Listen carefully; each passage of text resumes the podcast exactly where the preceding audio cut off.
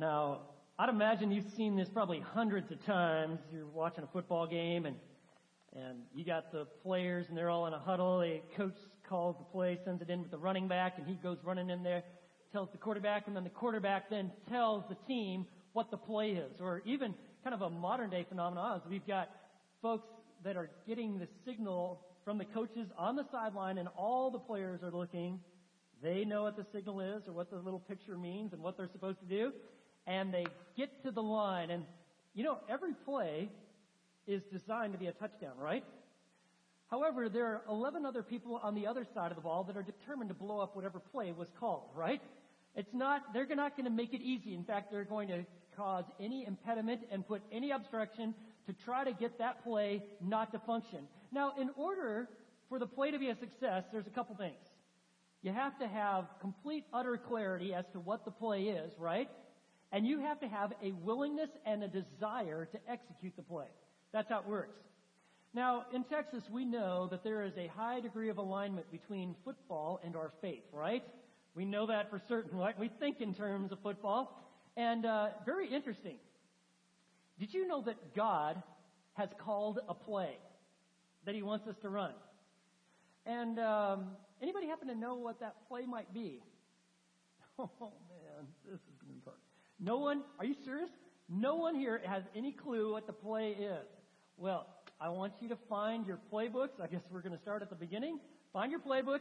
I want you to go to the play that God has called Matthew chapter 28, verses 18 through 20.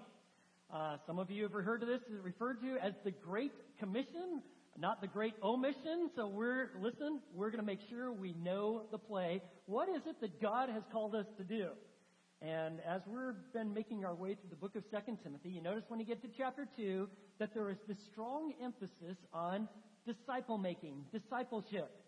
If you want to know its origins, it all gets started with Jesus. As he's resurrected, he calls the play and he says, listen, this is what I want you to do.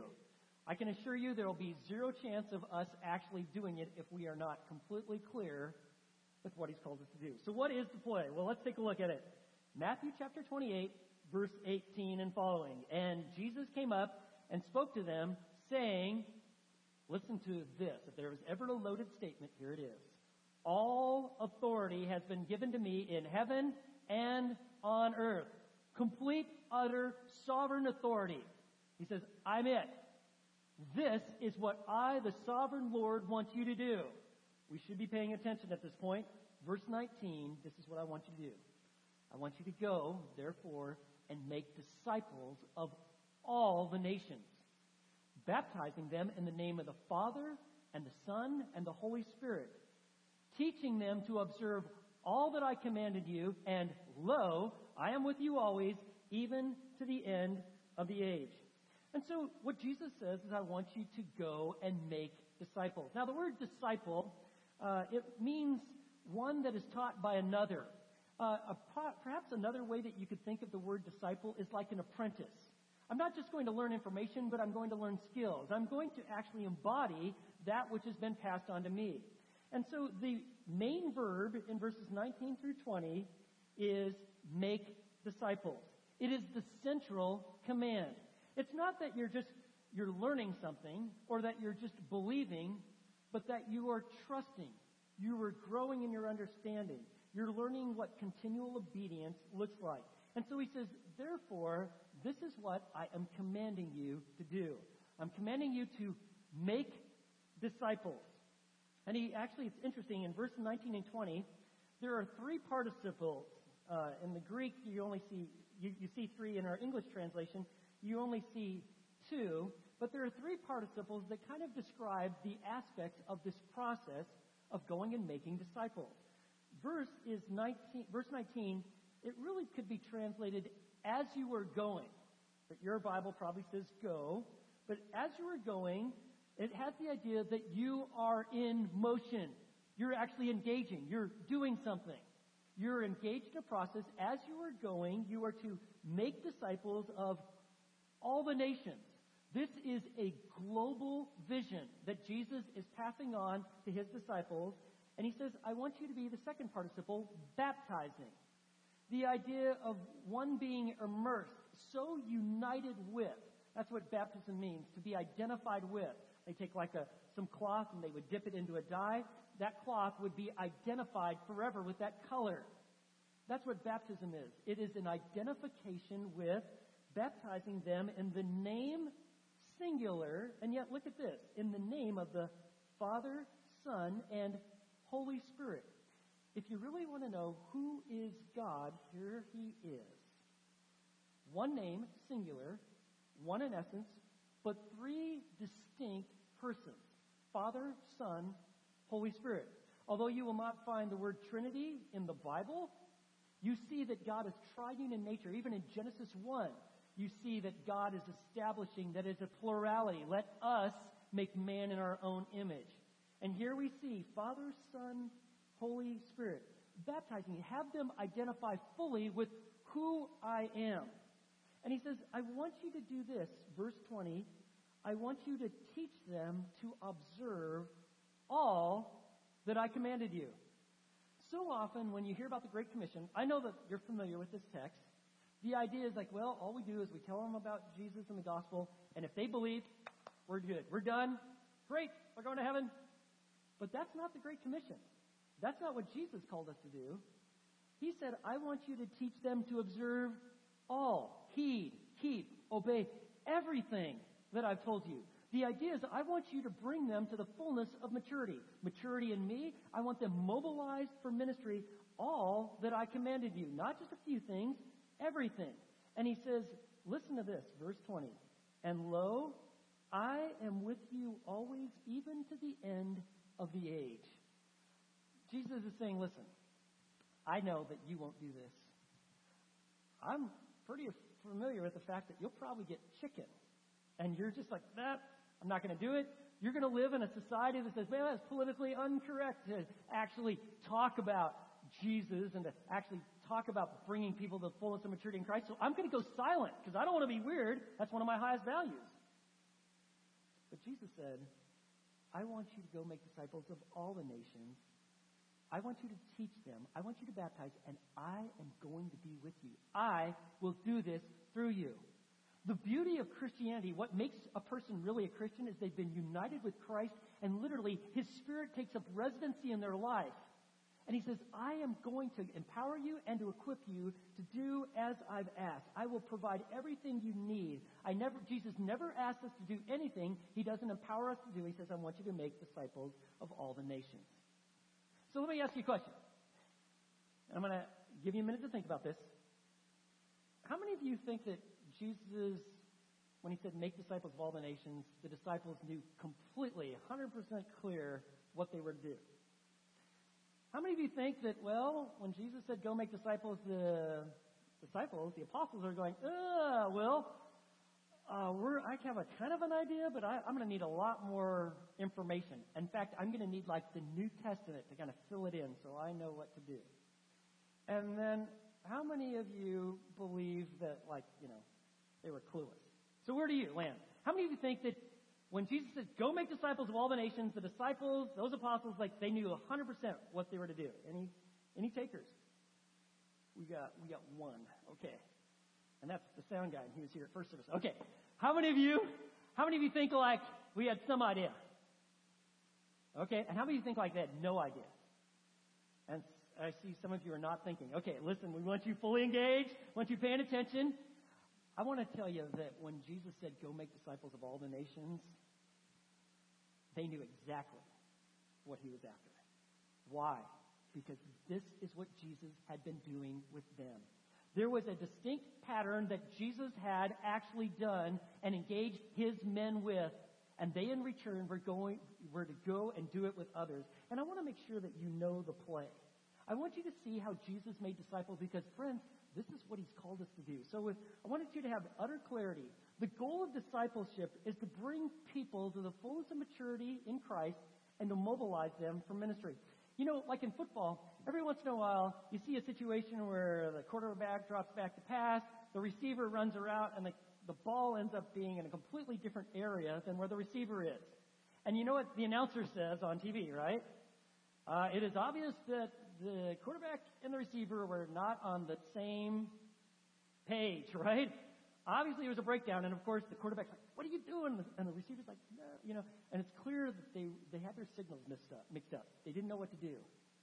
God doesn't want that with His people. He wants utter clarity as to what we're to do. This is the Great Commission. So, how did Jesus go and make disciples? You know, Jesus said, "Listen, you know, after you've been fully trained, you're going to end up like your teacher." That's what He said, like in Luke six forty. And that's what Jesus had been doing with them. How do we go about making disciples? Well, what I want to do is I want to, just to try to make this as clear as possible, I want to give you the six characteristics of Jesus' strategy of making disciples, and I'm going to actually give you some just practical ways you and I can do the same. The first thing is, is you got to be connecting with people. And so as you're reading the New Testament, the Gospels, you might go, this is puzzling. It's like, here's Jesus, he's doing this or that. Next thing you know, he's preaching a sermon. Now we're doing a miracle. Now we're confronting the Pharisees. Like, it seems kind of random. That is until you understand that there is a clear pattern of what Jesus is doing. In the beginning of the Gospels, you see that Jesus is connecting with people. He's teaching in the synagogues. He's going to people's homes, like Simon's home. He apparently is accompanying them on fishing trips. So if you want a biblical justification for fishing is really good, you want to be like Jesus, Jesus seemed to spend time with fishermen. Who knows? Maybe he even had some stellar catches. I don't know. Maybe he had the record at, on the Sea of Galilee. Don't know. But we do know that he was engaging with individuals in a wide variety of settings. In fact, his first year, he's teaching in synagogues, but he's also doing a lot of just engaging with individuals. You need to know that if you are going to make disciples, of the nations, what Jesus has called you to do, you're actually going to have to talk to someone. You're going to have to have a friend. If you think that you're going to live your life in utter isolation, got news for you. It's going to be lonely and painful. You were made for relationship. Some of you are made for, I, I need at least a couple friends, and some of you need a couple thousand friends, but that's, that's just how it is. But if you're going to make disciples, you have to actually be in relationship with people. You have to engage them. And that means that you'll have to ask questions about their life. Show an interest. Just in normal, natural ways, whether it be at work or at school or at the gym or, or wherever, at the church, in the foyer. We'll give you food at the cafe. We want you to engage because why? Because that's how you get to know people. And that's what Jesus did. He was making relationships. He was making connections.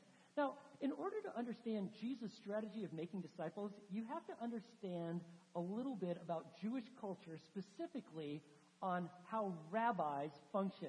Now, does anybody know what the word rabbi means? Teacher. Wow, a lot of smart people in this service. This is great. That's right. A rabbi is a teacher. The Jewish teachers were referred to as rabbis. Let me tell you how they functioned. They would, uh, if most of them were itinerant, meaning they go from town to town to city, and they would speak in the local synagogue. The scriptures would be read, and they would give the interpretation. They'd give a sermon. They would talk about how does this truth apply. And if people were blessed by their ministry, they liked these rabbis, what they would do is they would give finances to them, and that supported their way of life. Some of the rabbis actually stayed in Jerusalem and they taught at the Temple Mount. And rabbis, some of them gained some, a lot of fame. They were well known. They were highly respected and their teaching ministry was very important. But it was not the most important aspect of their ministry. The most important aspect of a ministry of a rabbi was not their teaching ministry, it was their discipleship ministry. You see, every rabbi had a team, a group of students that traveled with them. And this was the most important part of their ministry. These were hand-picked students that the rabbi selected to invest in him. So uh, a student was called a Talmid. Uh, the group of students was called the Talmidim, and they were a group of students that lived with the rabbi. They learned everything they could. And, and let me tell you how these relationships started. There were no schools and universities 2,000 years ago in Israel. If you wanted your son to have a high quality education, you needed to get him linked up with a rabbi. And so what would happen is families would approach rabbis. In some of my research, they would actually give money. Like, we'd like to make a sizable donation to your ministry, okay? If you'd take Junior here, needs a lot of work, alright? We haven't been able to fix him. We were hoping you might be able to help him out. So, they, if you wanted your kid to get a high education, quality education, you had to get him linked up with a rabbi. And so the rabbi would consider, okay, here's Junior here, and try to figure out like how teachable he is, what is the potential here. And this is the answer they were hoping to hear to the request. Can my son join you? They were waiting to hear these two words, follow me. When a, when a kid heard that, when the family heard that, all of a sudden they knew that they were going to drop whatever they were doing, and they were now going to be in an intense year, two year, maybe a little bit longer season of life where they were going to be completely united with this rabbi. They would travel with him, they'd do everything with him. The rabbi was going to pour his life into him, and that's what they were going to do. Very interesting. Jesus follows the pattern of a rabbi. You see, the second C in making disciples is calling individuals to himself. That's what Jesus did. So, it's interesting. Jesus goes about it a little bit different. There is no record in Scripture of anyone asking Jesus, like, hey, I want you to pick me, follow me. No, he's the one that does the selection. Jesus is the one that says, follow me. So you see that.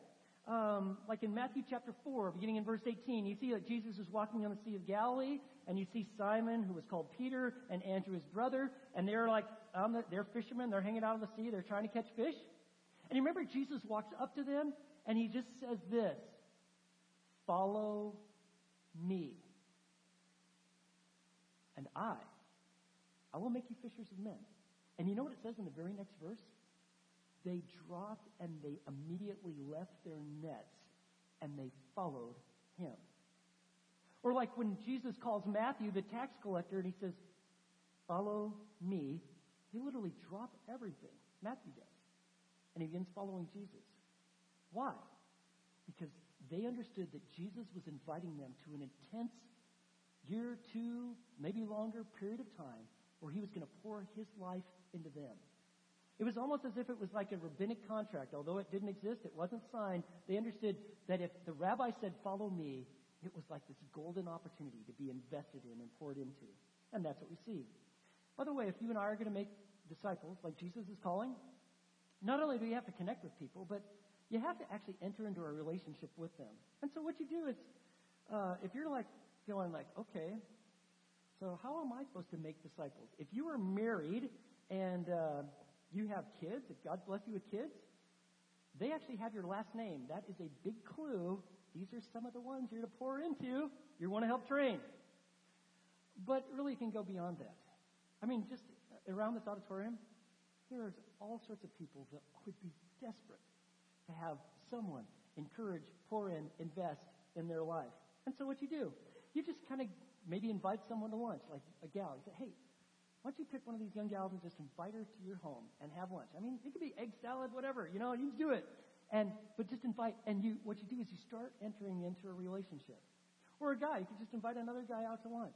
And as you're talking, you're looking for to make some connection, you're asking some good questions, you could say, hey, you know, would you like to, for just kind of season, maybe every other week, let's just kind of get together and let's just kind of talk about some matters of life, whether it be work or ministry or family, whatever. Let's just kind of talk. Maybe you go through a book like Master Plan of Evangelism or Launching Multipliers. It's free. It's online. It's very good. 18 lessons. But you enter into a relationship. There's a calling. That's what Jesus did. Let me give you a third characteristic. If you're going to make disciples like Jesus, not only is there a connecting and there's a calling, but Jesus was communicating with them. You see that Jesus is always teaching and instructing. He's giving sermons, parables, principles, proverbs. He's asking them questions.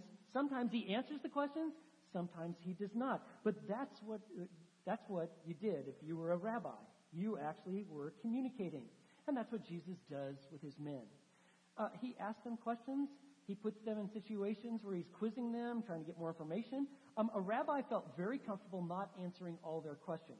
Actually, how rabbis functioned uh, in their discipleship time, they would do this teaching time. The students would be all silent, and then they would ask the rabbi questions like, "Hey, you said this. Well, there was a rabbi that showed up in our village one time, and he kind of said this on the Torah, the first five books of the Bible. What what do you think, and why do you see it this way? Because what a rabbi would do was teach them the scriptures. And so they would engage. But they didn't feel like, the rabbi didn't feel like he had to answer all their questions. And this is exactly what you see Jesus doing. So like in Mark chapter 4 verses 30 and 33 and following, he says, With many parables, which are stories, he was speaking the word to them, so far as they were able to hear it. And he did not speak to them without a parable, but he was explaining everything privately to his own disciples. Let me help you understand what's taking place. That's what he's doing there. It was a deliberate strategy. Very interesting. When you look at Jesus' three year public ministry, the first year uh, he's just kind of connecting. Then he starts calling these various ones, 12, to be with him. And years two and three, his public ministry gets less and less, and his private, personal ministry with his disciples becomes more and more. It was the deliberate strategy of just working with these guys, and at times it seems like they're getting it, and at other times, not so much. So, what do you and I do if we're going to make disciples? Well, we communicate with people. We talk to them. You've got to ask some good questions. If you don't even have a good question, let me give you some. Like, hey, what are you excited about? What are you thankful for? What is causing you um, to be a little fearful right now? What is something that you don't understand? What is some of the big obstacles you think right now that you're facing? And you just start engaging and talking. If you're in a ministry, like you're a small group leader or you're working with our kids or college kids or whatever, guess what? There's all these opportunities to ask these kind of questions. And, and you just talk about life. One's personal life, how they're doing with God. Can they read their Bible? Uh, how's their prayer life going? You can talk about their relationships. If they're married, they're divorced, they're single, what's going on at home, what's going on with the kids, the grandkids.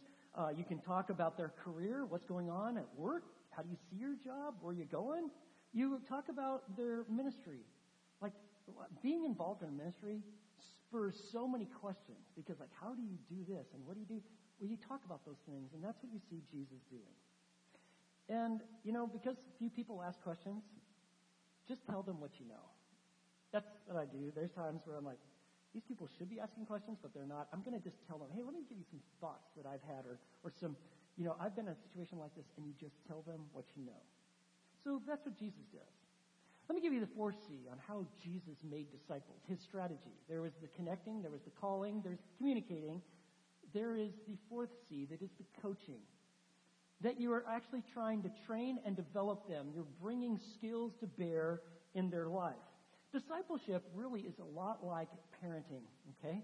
You're always talking and engaging, you're showing, you're correcting, you're, you're engaging. You want to see them brought to the fullness of maturity It's kind of like, remember that uh, definition of discipleship? It is an intentional, right, relationship. It's intentional, relational process of bringing people to the maturing in Christ. You want to see them fully mature, and you want them mobilized for ministry. Well, that's what you're doing. You're coaching them. Hey, this is how you work through this, or here's some things that are going to be helpful. And that's what you see Jesus doing. When they first started hanging out with Jesus, it was like we are with Jesus. Jesus would be doing the teaching, he'd do the miracles, and it was really cool. And then all of a sudden he said, This has been great, guys, but guess what? It's time for you now to go. It's time for you to actually do some things. So you see this like in the Gospel of Matthew, chapter 10, verse 5. These 12, then Jesus sent them out after instructing them. Listen, he says, I'm sending you out now do not go to the way of the Gentiles and do not enter any city of the Samaritans. Listen, I'm going to narrow it down. I want you to go to the lost sheep of the house of Israel. And he says, and as you go, I want you to preach saying the kingdom of heaven is at hand. This is what I want you to do. And so they did. And then he came back and they talked about their successes and their failures. And Jesus coached them. And that's what you see Jesus doing. He's coaching them, training them. But perhaps the most profound way of really coaching an individual is modeling truth for them. To give them a living picture of what it means to do as you're trying to teach and coach them. I, I tell you this. Uh, no one has learned to be a good leader unless they've learned how to be a good follower. And spiritual growth comes best by close contact with a holy example. Not that you're perfect. In Jesus' case, he is perfect. But really, holiness comes best when you've got close contact with a holy example, modeling maturity. And so that's what Jesus did. They would see Jesus interact. In fact, Jesus makes this statement in John 14, verse 6. He says, I am the way and the truth and the life. No one comes to the Father but through me. You see, a rabbi was thought to embody the scriptures. If you want to know what does it look like for the scriptures to be alive, you look at the rabbi. When Jesus says, I'm it, I'm the way, I'm the truth, and the life, guess what? He's saying, I embody the truth. If you want to know what truth looks like, I'm it. Follow me. And so this is what Jesus is doing. He's modeling, he's coaching. Uh, remember, like in Luke 11, verse 1, it was Jesus' pattern. He was out in a place praying, and when he had finished, his disciples came up to him and said this, Hey, Lord, would you teach us to pray like John taught his disciples to pray? Would you teach us how to do that? Because John taught his disciples how to pray. Prayer is obviously really important to you. It's not so important to us. We're missing it. Would you teach us? And so he does. He actually gives them, here's a pattern. Here's how to pray. This is why it's important. And so that's what you do. You're coaching individuals. You're giving them a vision of what truth looks like in their life. Not that you're perfect. That's why we need a Savior. But you're moving in a direction. It's not perfection so much, it is as direction. And let me just tell you kind of what this looks like. It's like CPR. You, you cultivate the soil. You spur an interest. You engage. Then you P, plant the seed. Plant the seed of truth and R. Then you see reaping. You see what God does with His truth. Here's something else that um, rabbis did, part of their coaching ministry and strategy, was to give lots of examinations, quizzes, tests. So if you're in school right now and you're like, why do my teachers dream up all these quizzes and exams? I want you to know this has been around for a long time. Jesus did it with his disciples. A rabbi was not afraid to send out his, his gang, his students, even if he knew they would fail. He wasn't afraid of failure. He wanted them to learn. In fact, he would put them in situations where they would be desperate for truth. And you see Jesus offering all sorts of examinations in just the same way. So, for instance, remember uh, during a storm, uh, Jesus is asleep at the boat. He knows they're going to get to the other side because he actually said we're going to the other side. But the disciples forgot about that because the storm came up and they were panicking like, ah, we're going to die out here. Jesus is asleep. They decide to wake him up. You know what was going on there, don't you? It was an examination. Because Jesus had just one question. He said, hey, listen, guys, where's your faith? I said we're going to the other side. I'm here with you. I'm in the boat. I'm not stressed out. You are. Where's your faith? It was an examination. It's all part of a coaching strategy. Remember uh, that time when there were 5,000 men, not counting women and children? And they'd been listening to Jesus' teaching, and they and all everyone was getting really hungry. The disciples were getting super hungry. They brought up, "Hey, the people are getting hungry, i.e., we're starving." And uh, Jesus said, "Good. Why don't you go feed them?" I'm like, "Wait a second. We we don't have the resources. We stole the little boy's lunch, but that's not going to feed everybody." And you remember what Jesus did? He performed the miracle and he gave them the food and they gave the food that they got from Jesus to the people. What Jesus was doing is teaching them this is what ministry is going to be like. You and of yourselves, totally inadequate. But I will give you what you need to do as I have asked. It was all part of a coaching strategy.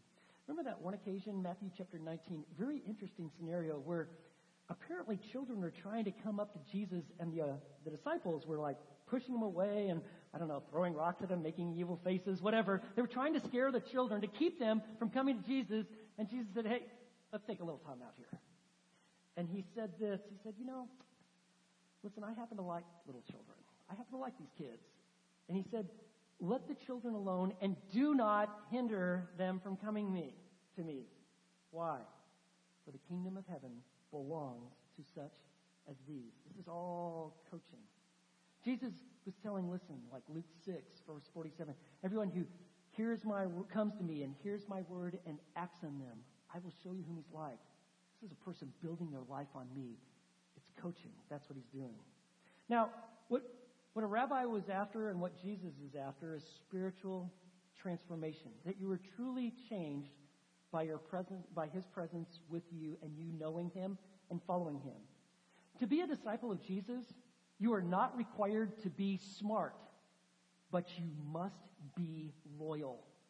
You don't have to be highly intelligent. You don't have a bunch of degrees. You don't have to go to seminary. You don't have to do those things. But you do have to be loyal, that you can be trusted.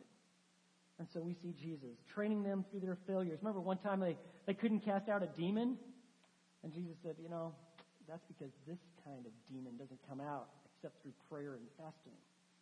He wasn't afraid of their failures, but he was always coaching and he was always teaching. That's what you do in disciple making. You coach. So you start off with like foundational needs. Like, what do they really know about the gospel? Do they, are they really trusting in Christ? Can they read their Bible? Can they have a quiet time? Do they know how to pray? Do they have some foundational understanding about the key doctrines of the Bible? Do they know how to assess the condition of their soul? Do, do they know the basics of walking with God? Do they understand a little bit about what it means to follow Jesus? Those are foundational needs. But the other thing that you coach people on are the felt needs. You will find that in any discipleship relationship or any significant relationship, the felt needs of the individual, the pain in their relationship, the problems they're having at work, uh, issues with their spouse or their kids or the grandkids or work issues or things that are in ministry, they lend themselves to education, investment, talking about, praying with. Friends, that's a big part of ministry. If you're going to see people come to the fullness of maturity in Christ and being mobilized for ministry, there's going to have to be some coaching. And that's exactly what Jesus is doing. If you want some good material, there's a uh, launching multipliers. I mentioned that. Master plan on evangelism. Find an article, find a book, take a book in the Bible, take Second Timothy. Hey, let's just talk about the first half of this chapter. All of this is meant to coach, to encourage, to be a part of that. Well, this is Jesus' strategy.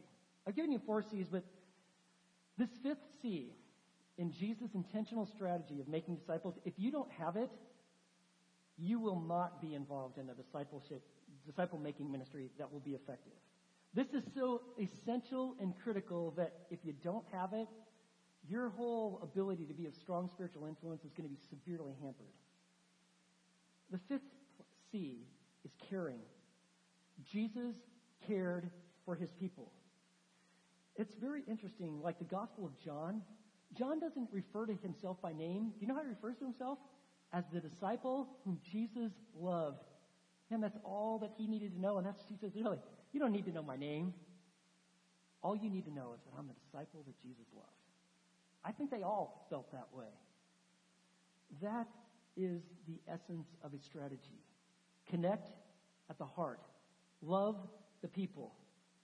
In uh, John 11:35, the shortest verse in the English Bible, Jesus wept. If you need a memory verse for you for the week, there it is. Jesus wept. You got it. And theologians try to figure out why, why was Jesus weeping? Why did he cry? Why was he so upset? I mean, he knew that he was going to actually call Lazarus back to life. He's standing in front of the tomb. Why is he weeping? When it all gets said and done, the reason that Jesus wept is because Jesus cared. He loves his people. He's obviously angered by sin and the death that sin brings, but that anger itself is sourced in a love, a deep, profound, divine love. Jesus wept because he cared. There's an amazing summary statement of Jesus' ministry. It's found in John 13:1. There's this huge transition. And it says this, Now before the feast of the Passover, Jesus, knowing that his hour had come, that he would depart out of this world to the Father, listen to this, having loved his own who were in the world, he loved them to the end. Literally, he loved them fully, to the uttermost. He loved them completely. You see, every time they saw Jesus, they saw love lived out. You know, right after this statement made about Jesus and his love, you know what he does in John 13, don't you? He washes their feet. They saw love where Jesus was teaching. They saw love when Jesus was bringing about healing, when he was caring, when he's sympathizing, they saw love being demonstrated all the time. When, when they saw Jesus just pour out his life and teaching and engaging people to bringing him place where he was absolutely exhausted, what they saw was love personified. And when they saw the cross, that's what they saw. Love poured out at the cross. When you saw Jesus taking this beating and he going to a cross and being nailed, paying the penalty for our sins, Friends, I want you to know that was highly intentional on Jesus' part. It was to demonstrate his love. It, his love drove him there. He at any time could have said, game over, we're not doing this, but no, no, no, no. I love my people. You got any question? Does, does God really love me? You just look at the cross. Just look at the cross. And so, friends, if you're going to have any spiritual influence on anyone, starting with your kids, anybody in this church, anybody in this community, you have to learn how to love. If you want to understand how what this looks like, I'll try to make it real easy. If you're a guy and you want to communicate love to a guy, let me tell you one word respect. That's how you show that you care. The minute you disrespect another male, you got yourself an enemy. But you can look the guy in the eye, you can shake their hand, you listen when they're talking. You don't blow them off, roll their eyes, uh, ignore them. No, you engage. Respect. That's how you show you care. And for gals, one word love. When a gal knows that she is unconditionally loved, she has a tendency just to open up and flourish. That doesn't necessarily mean that uh, you gals are engaging these other ladies that you approve of all the things that they're doing, but that they know you've got their best interest at heart. You agape love them. You care for them, which means that you have to learn how to connect at a heart level. It requires depth, but Jesus said, you know what? I can give it to you. You see, if, if they know that you love them, you can lead them. If they know that you love them, you can lead them. And that leads us then to the final C. The final C is that Jesus commissioned them.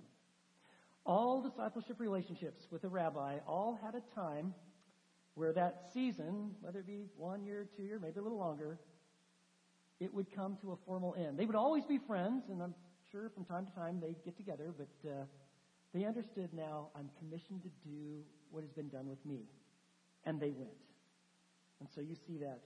Jesus said in like John 15, verse 15, he said this, No longer do I call you slaves, for the slave does not know what his master is doing. But I have called you friends, for all things that you have that I have heard from my Father, I have made known to you. We're friends. Everything that I've heard from the Father, I've passed on to you. Now you go and do the same. And friends, that's what the Great Commission is. Matthew 28, 18 through 20. I want you to go and make disciples of all the nations. What does that look like? It's exactly what I've done with you. And friends, this was the practice of the early church. This is why when Paul says, 2 Timothy 2.2, he says, the things that you've heard from me in the presence of many witnesses, these entrust to faithful men who will be able to teach others also. It is the four generations in that verse. It is a continuation of the pattern that Jesus said, this is what I want you to do. Friends, discipleship is far more organic than it is organizational. And God never calls us to do something He's never equips us or empowers us to do. That's why Jesus said, listen, I'm with you always, even to the end of the age. I want you to know in my own life, uh, I've been involved in a disciple making ministry for many years now. Started in college. It's highly rewarding, sometimes pretty challenging. But, friends, it is what Jesus has called us to do. It is no small thing for any investment you make in His name. I just question here before we finish up. How many of you have had a parent or Sunday school teacher or friend, coworker, someone on your athletic team, pastor, make a, a discipleship investment in you? I'd just be curious in a church like this. Okay, a fair number of you. I want to ask you then this question. Are you willing to go and make disciples? People are God's ordinary means to accomplish his extraordinary mission. And Jesus says, listen, all authority in heaven and earth has been given to me. This is what I want you to do. I want you to go. And I want you to make disciples of all the nations. And listen, I'm going to be with you. You trust me. I'll do my work for you. Let's pray. Lord, we open up Matthew chapter 28. And this is such holy ground. For this is the play that you've called us to do. We're going to break this huddle and we're going to go out through those doors. Lord, help us to see ourselves involved in your mission, in our homes, in this church, in this community, in this world. And for someone who has come here today has never trusted in Christ, but they just say, Lord, I, today I get it, and I'm trusting in Jesus as the payment for my sins. And Lord, for all of us, may this great commission be the great reality. Would you will it and make it so? We ask for your glory. We pray in Jesus' name. Amen.